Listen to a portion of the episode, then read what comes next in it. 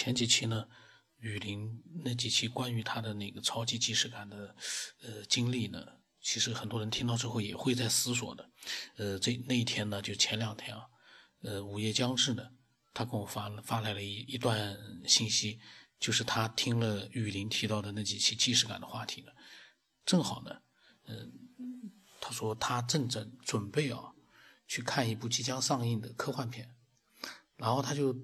在这之前呢，他就读了影片的原著小说。小说呢提到了一种被人类叫做七只桶的外星生物。这个七只桶，它那个三个字呢，就是“肢”呢是肢体的“肢”，“桶”呢是木桶的“桶”。七个肢体的桶啊，就这样的一个外星生物。他们的语言和文字系统很另类，他们的叙述方式呢，也不是线性的，而是同时性的。他呢就直接摘抄了原文中的描述，他说：“你可以看一看作者是怎么样展示他的想法的。”然后下面呢是他摘抄的一些原文中的描述。作者这么写的：“当我们理解七只桶既不自由也没被限制这些概念，他们不按他们的意志行事，他们也不是无助的机器人。”七支桶意识的模式的特性，不只是在于他们的行为和历史事件相符，也在于他们的动机和历史目的相符。他们的活动创造了未来，编织了编年史。自由呢，并不是幻觉，在连续意识下的这样的一个背景下呢，这完全是真实的。在同时意识的背景下，自由不具有任何意义，也不会有任何的限制。它只是一个不同的背景，有效性和其他的并不差许多。物理宇宙呢是一个完美的模糊话语法组成的语言，每个物理事件是一句可以用两种不同方式讲的话语，一个是因果论，一个是目的论，两者都有效，没有一个是不符合的，不管是什么背景下。当人类和七只桶的祖先第一次获得意识的火花，他们都感受到这个同样的物理世界，但他们的表达方式不同，最终形成的世界观是这个分歧的最终结果。人类发展了意识的连续模式，而七只桶发展了意识的同时模式。我们按照次序的经历事件，把它们的关系理解为起因和结果；而七只桶呢，同时经历所有的事件，把它们理解为到达他们而需要的目的，一个最小的或者是最大化的目的。没有正确的解释，两者同时都有效，但你不能同时看到两者。类似的，了解未来。与自由意志是相互矛盾的，让我可以有可能呢运用自由的选择，同时也让我不可能去了解未来。相反的，既然我了解未来，我就不能违背未来去行事，告诉其他人我知道什么，然后知道未来的人就不会谈这个，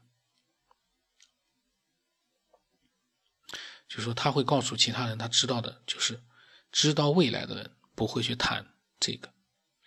然后他呢，从原著小说当中，就是《午夜将至》啊，他感受到的一点就是，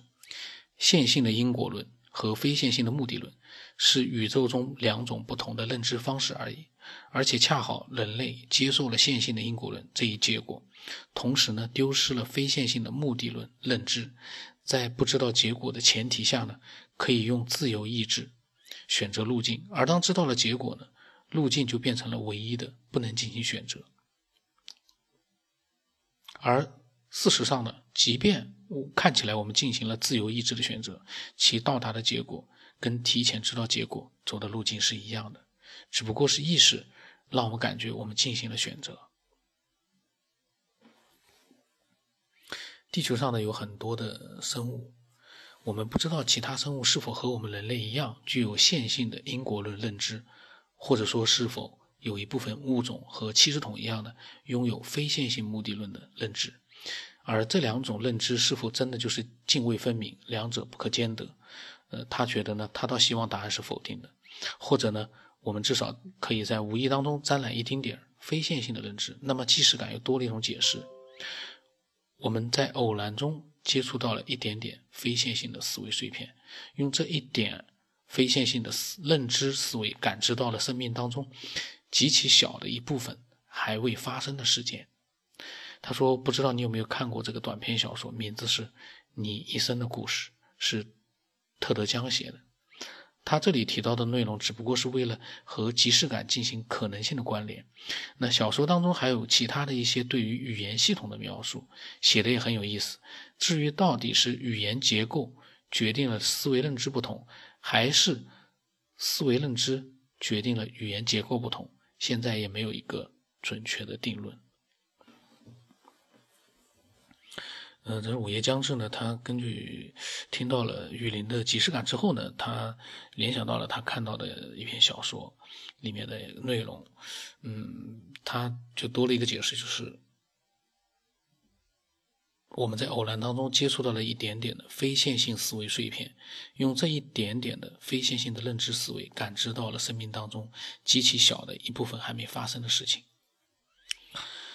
嗯，我我因为呢，我刚刚看到，我也是一刚刚在看到，嗯，我就在想，这个非线性的思维，嗯，对我们人类来说，可能都很难去呃正确的去理解到或者感知到，那是不是因为这样的一个思维的这样的一个认知的这个方式不同，呃，造成了雨林这样的一个预知未来呢？因为他是。知道了要发生的事情了，就像他说的，他已经知道了最终要发生的那些事情，然后呢，他在知道的情况之下发生的那些事儿，就是还是发生了，但是呢，他知道会发生，而且当中呢，他曾经也考虑过会不会，呃，他能改变，但是最终呢，好像，呃，也没有出现什么样的一个这个对未来的改变。还是一样的在发生，嗯，所以他所说的这种，呃，知道结果，然后呢，嗯，就不需要去选择路径，嗯，这些内容对我来说可以说是。我对这些他午夜将至发来这些内容呢，我真的是，呃，认知很很弱。如果说你呃听到了这些内容里面有你很有感触的，或者给你启发了，或者你有不同的一些想法的，呃，你都可以把它发过来。我觉得很多人的理解聚集在一起，会让更多的人，呃，认识到一些东西，因为。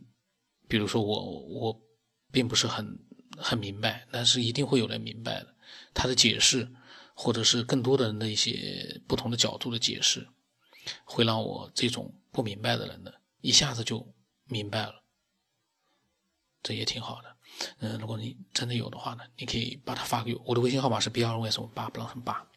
呃，我的微信名字呢是九天以后。我在想，你加了我之后呢，你都可以直接讲你的想法了，不需要来问我。你是不是那个谁谁谁？你是不是那个什么什么什么？